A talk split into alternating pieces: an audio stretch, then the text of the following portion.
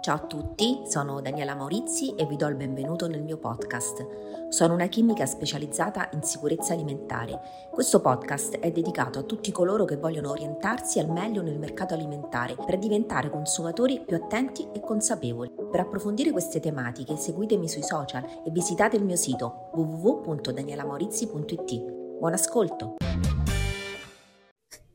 L'acqua del rubinetto ha ancora una cattiva fama nel nostro paese, al punto che l'Italia è la prima nazione in Europa per litri di acqua imbottigliata consumata. Una sorta di diffidenza molto diffusa fa quindi sì che gli italiani preferiscano evitare il consumo dell'acqua di casa, andando così a impattare sull'ambiente e sulle loro tasche, acquistando acqua in bottiglia, di vetro o plastica che sia. Questi timori sono fondati? Che cosa ha contribuito a diffonderli? Ne parliamo con la dottoressa Maurizi, esperta in sicurezza alimentare. Dottoressa Maurizi, ci aiuti a chiarirci le idee. Allora, chi mi ascolta da tempo sa che non sono una fan degli allarmismi e eh, appunto trovo che questo atteggiamento di diffidenza proprio nei confronti dell'acqua del rubinetto è, eh, sia una cosa infondata. Adesso, diciamo così, piano piano eh, cerchiamo di, farne, di, di darne delle de evidenze scientifiche. Allora, intanto, ehm, diciamo, l'acqua potabile, o, o meglio, come dice la normativa acqua destinata al consumo umano, è ben altra cosa rispetto all'acqua minerale, ok?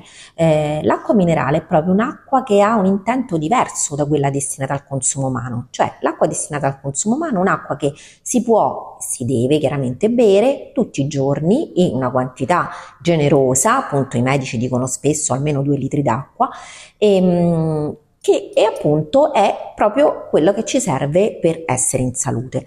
L'acqua minerale invece ha una um, finalità diversa, la finalità è proprio quella di eh, anche essere mh, terapeutica, fammi dire, in, per alcune cose. Eh, tanto è vero che per, eh, diciamo così, mh, definire un'acqua minerale a volte si eh, allega al, diciamo così, al mh, report eh, informativo e di eh, richiesta di autorizzazioni che si fa eh, all'autorità competente proprio un carteggio di tipo medico, ok? Eh, quindi parliamo proprio di due cose diverse, tant'è vero che chi, per chi di voi avrà girato eh, diciamo anche soltanto in Europa, ma nel resto del mondo l'acqua minerale è una bevanda, così come è una bevanda, eh, non so, adesso non faccio marchi, insomma comunque quelle a base di aranciata piuttosto che a base di cola e così via. Infatti la trovate in bottigline piccole, diciamo anche magari molto sfiziose così, e costano un occhio della testa. Quindi quando uno va al, al bar, eh, chiede una, una, bottiglina d'acqua eh, frizzante, mm, diciamo è proprio, ha una finalità proprio diversa. Ok, quindi spero di, di essermi eh, spiegata con questa cosa. E, ehm, tra l'altro, eh, diciamo quindi quello che io consiglio è acqua potabile del rubinetto tutti i giorni, ok? Poi se invece vogliamo prenderci, fa caldo, prenderci quella, quella bibita gassata, ma vogliamo avere zero calorie, perché comunque eh, l'acqua minerale ce l'ha, ehm, ci facciamo un bel bicchierone di acqua frizzante, per esempio acqua eh, minerale, magari non so, con un gusto che ci piace, eccetera, ci mettiamo dentro un po' di blocchetti di ghiaccio, una bella fetta di limone o d'arancia o di menta, quello che ci pare, e ci siamo fatti una bibita buonissima. Mm?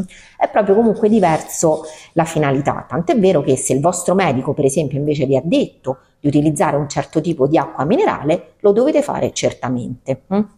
Mm.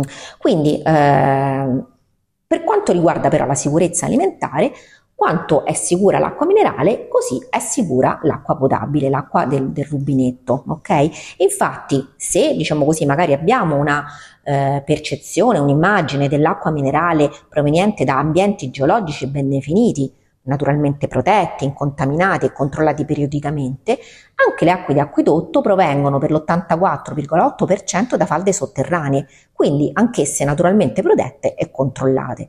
Insomma, che finisca in una bottiglia o direttamente a casa nostra, tutta l'acqua è sottoposta a controlli rigorosi e quindi attraverso, passa attraverso processi di purificazione se, se, è necessario, eccetera, ma comunque viene garantita la sicurezza del consumatore. E, ehm, tra l'altro, se voi, eh, per esempio, volete andare a vedere le analisi, i risultati delle analisi che il gestore del vostro uh, acquedotto fa, lo trovate perché deve essere proprio, uh, diciamo, è obbligo di legge sul sito tranquillamente, quindi vi potete scaricare tutte le analisi delle acque che sono state fatte, eh, diciamo così, nel, nel, nel, su, su quella particolare fonte di approvvigionamento. Quindi oltre all'emissione di CO2 risparmiamo anche una notevole somma di denaro. Esiste una normativa specifica per l'acqua potabile?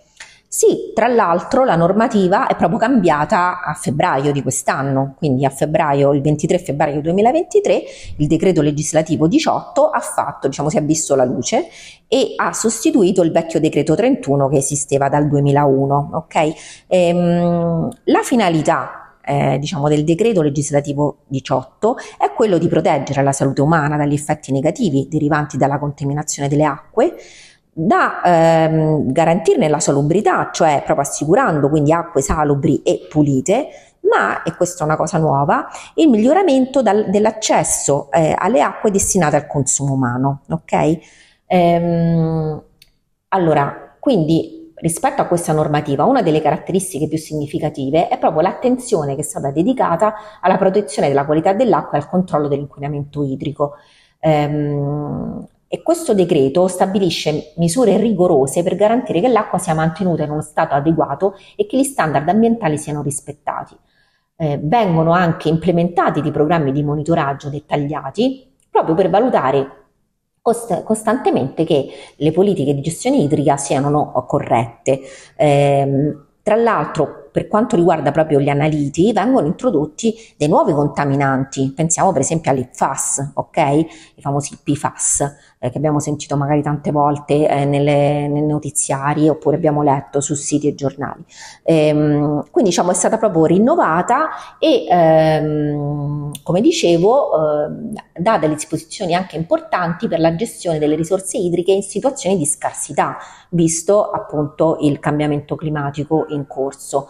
E quindi ehm, qual è l'obiettivo? È quello di eh, assicurare una distribuzione equa tra i vari settori e tra gli utenti. Ehm, ora, eh, diciamo che l'aspetto notevole di questo decreto è che è proprio un impegno per coinvolgere il pubblico, le parti interessate in questo processo eh, decisionale. E quindi mh, con questo decreto nuovo, appunto il, il decreto 18 del, del 2023, ehm, abbiamo un passo fondamentale in avanti verso una gestione sostenibile anche qui delle risorse idriche in Italia. Per chi fosse ancora diffidente, vale la pena installare dei depuratori nel proprio rubinetto di casa per purificare l'acqua? Allora, eh, l'acqua non ha bisogno di essere purificata, quindi l'acqua arriva pura, così come abbiamo eh, diciamo così, detto prima, così qual è proprio l'obiettivo del nuovo decreto 18, così come lo era quello del decreto 31 che esiste già dal 2001, esisteva, ok? Ehm, quello che possiamo fare con eh, diciamo, le apparecchiature, eh, non so, le caraffe, filtranti, piuttosto che ehm, diciamo così proprio eh, de- delle apparecchiature diciamo più complicate, no? che vanno messe poi nel, nel sottolavello, eccetera, possiamo un po' modificare magari il, il gusto dell'acqua. Quindi possiamo avere un pochino meno di gusto di cloro, che comunque viene messo, ricordiamocelo, per uccidere i batteri, i microorganismi, i virus, eccetera, che potrebbero esserci all'interno della, dell'acqua, quindi per una questione di potabilizzazione proprio. E, ehm, la seconda cosa che fanno queste caraffe è anche ridurre la concentrazione del calcare, ok? E quindi magari a chi non piace un'acqua calcarea eh, può ottenere in questo modo un'acqua eh, poco calcarea e quindi proprio avere un gusto diverso. Grazie per aver ascoltato anche questa puntata della sicurezza alimentare a portata d'orecchio. Ci sentiamo martedì prossimo in cui parleremo delle patate, in particolare se le patate cambiano colore, come consumarle in sicurezza. Grazie, ciao!